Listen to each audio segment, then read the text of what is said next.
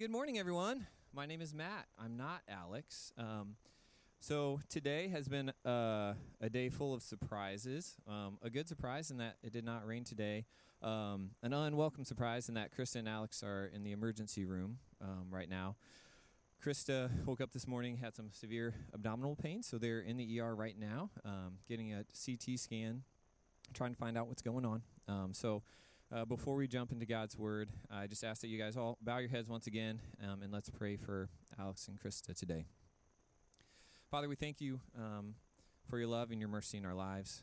Um, we believe that you are a personal God, infinite, omnipotent, almighty, all knowing, but someone who cares about each and every one of us, every part of our lives. You know the sparrows, you know the the number of the flower petals in the field, and you know us. We are much more important than those things, and you know us. And we ask you today, we lift up Krista and Alex to you um, and their family. I pray that you would be with the medical team and the doctors, that they would be able to diagnose appropriately and accurately what is going on, and that they'll be able to fix and um, heal in a way that only you can. We thank you for your grace and love in our lives, and it's in Jesus' name we pray. Amen. So this morning, um, our scripture comes out of Daniel chapter 3 today. Um, so in Daniel chapter 3, we have the story of Shadrach, Meshach, and Abednego. Um, so I'm 32. So back whenever I was a kid, we had this thing called Veggie Tales. Is that still a thing at all? Does anybody like raise a hand if you know what Veggie Tales are? Yeah. Is there any like reiteration of Veggie Tales for kids now, or is it still like the old classics? Does anybody know? Classics? All right. So, in the Veggie Tales version of this, right, there's this chocolate bunny. They're supposed to eat the chocolate bunny, right? All this good stuff. Um, and the real version of the story goes like this, and I'm going to read it for you here. Me pull it up on my phone.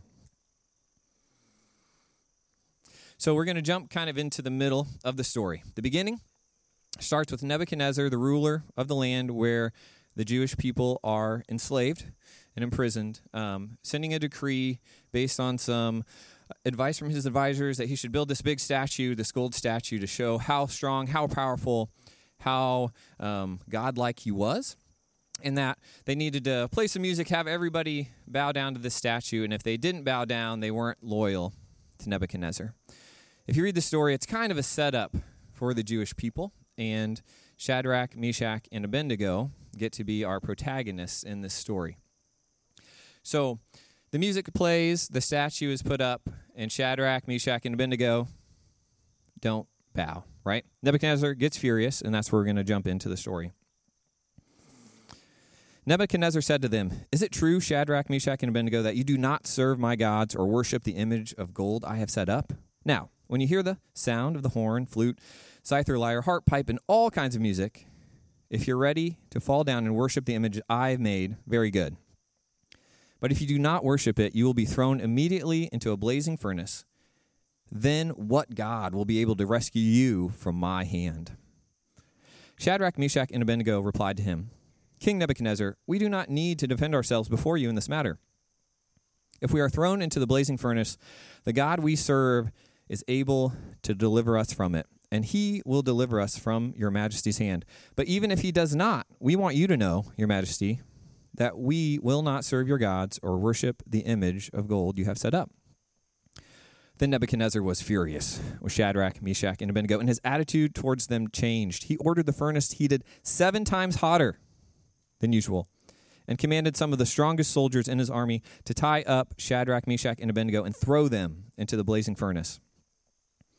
So these men, wearing their robes, trousers, turbans, and other clothes, which are all flammable, were bound and thrown into the blazing furnace. The king's command was so urgent and the furnace so hot that the flames of the fire killed the soldiers who took up Shadrach, Meshach, and Abednego, and these three men, firmly tied, fell into the blazing furnace. Then King Nebuchadnezzar leaped to his feet in amazement and asked his advisors, Weren't there three men that were tied up and threw into the fire? They replied, Certainly, Your Majesty. He said, Look, I see four men walking around in the fire, unbound and unharmed, and the fourth looks like a son of the gods. Nebuchadnezzar then approaching the opening of the blazing furnace and shouted, Shadrach, Meshach, Abednego, servants of the Most High God, come out, come here. So Shadrach, Meshach, and Abednego came out of the fire. All of his governors and royal advisers crowded around them. They saw that the fire had not harmed their bodies, nor was a hair of their heads singed. Their robes were not scorched, and there was no smell of fire on them. Then Nebuchadnezzar said, Praise be to the God of Shadrach, Meshach, and Abednego, who has sent his angel and rescued his servants. They trusted in him and defied the king's command and were willing to give up their lives rather than serve or worship any God except their own. So, today, um, the two thoughts that I want you to think about from that story are that we, we go through these types of situations in our lives, hopefully not being thrown into furnaces, right? Um, not quite that extreme. Um, sometimes um, just as deadly, though, right? We have go through experience with sicknesses, um, loss, things that we have to live with after after the fact, right? And what the first question I want to ask you is um, based on the figure of Nebuchadnezzar, right? So in the Bible, we see um, pictures and um, themes repeated over and over throughout the entirety of Scripture, right? Nebuchadnezzar is uh, a picture of the world system in the Bible, and we see that also in Pharaoh in Egypt. Um, if you read through other parts of the Bible, the Roman Empire, Pilate, those types of things. We also see in the Bible these reoccurring themes of a Messiah, a rescuer, right? So today, Nebuchadnezzar is our world system, right? And this this world system, Nebuchadnezzar, in this um, small story, right, this microcosm, he's asking the followers of God, Shadrach, Meshach, and Abednego, to do something that would put something other than God first in their lives, right? I think that's something that's very applicable to us today, right? And it's different for many of us based on where we're at and what situation of life we're in. Um, so, my first question to you is if you think about what is the Nebuchadnezzar in your life, right? What is the world system? What is the event in your life? What is the stress? What is the worry? Right? What is calling you to forget who God is and put your focus on it? And there could be dire consequences. We think if we if we don't don't bow to that thing, right? Um, for me, as a, a, parent, as a father, um, I think the world system that pulls at my heart the most is just the idea of comfort and safety for my family, um, and that being from a work perspective, right? Like I need to provide, I need to um, do a good job, I need to work extra because this is something my family needs. If I don't do this, like there's this fear of loss, right? There's this fear that they won't be taken care of. There's these other things. Now, um, work is a good thing, right? Effort is a good thing. Making a living is a good thing. But if I put it above the main thing, it isn't, right? So that's for me. That's my my personal Nebuchadnezzar I can think of right off the bat, right? So I challenge you guys take a minute now, take a minute the rest of the day, and think about what is the Nebuchadnezzar in my in my life, right? And then think about the second part of that. What is the fiery furnace, right? What are you afraid of if you don't bow to that, Nebuchadnezzar? If you don't submit, if you put something before God, right? What, what are you afraid of? What's going to happen, right? Um, heard a lot of good questions in my life, and one of those questions are like, what would you do um, if you weren't afraid, right? So you think about career wise, what would you do if you weren't afraid of X, Y, Z? You know, uh, relationship wise, what would you do if you weren't afraid? If fear wasn't the main driver behind your decisions, what decision would you make? I think in the Christian faith, God calls us to a life focused on Him and not on the furnace, right? Not on the fear, not on the fire, but looking up to God, right? So, what is your Nebuchadnezzar? What is the furnace? What are you afraid of? And then lastly, I think we focus a lot in this story, at least growing up, about the rescue of Shadrach, Meshach, and Abednego, right? They go into the fire. Not a hair on their head is singed. Their clothes don't even smell like smoke, right? There's no doubt that this was supernatural. There's guys that died just getting close to what they were a part of and what they were in. And Nebuchadnezzar, who was so furious, who looked at himself as a god, he realized, right? There was no no shadow of a doubt. It was a quick turn, right? Hey, these guys know what's going on. Their God is a true God. I decree it to everybody. And this is just after he has had everybody bow down to his statue. As a leader, as a leader of the like the world at that time, right? You think about, well, that doesn't look very good, right? You just told me you were the guy, and now you're saying, oh, these guys know something that you didn't. Um, and as as a part of that, it's just you wonder, um, Shadrach, Meshach, and Abednego, their faith that they put in God in, in the verse. I think it's 14. I can look it back up. Chapter three, homework. Read it later. Um, they tell Nebuchadnezzar, hey, we don't have to explain ourselves to you. We believe in God, and we still believe in Him, even if He doesn't rescue us from the fire. And to me, that is the most profound part of the story, right?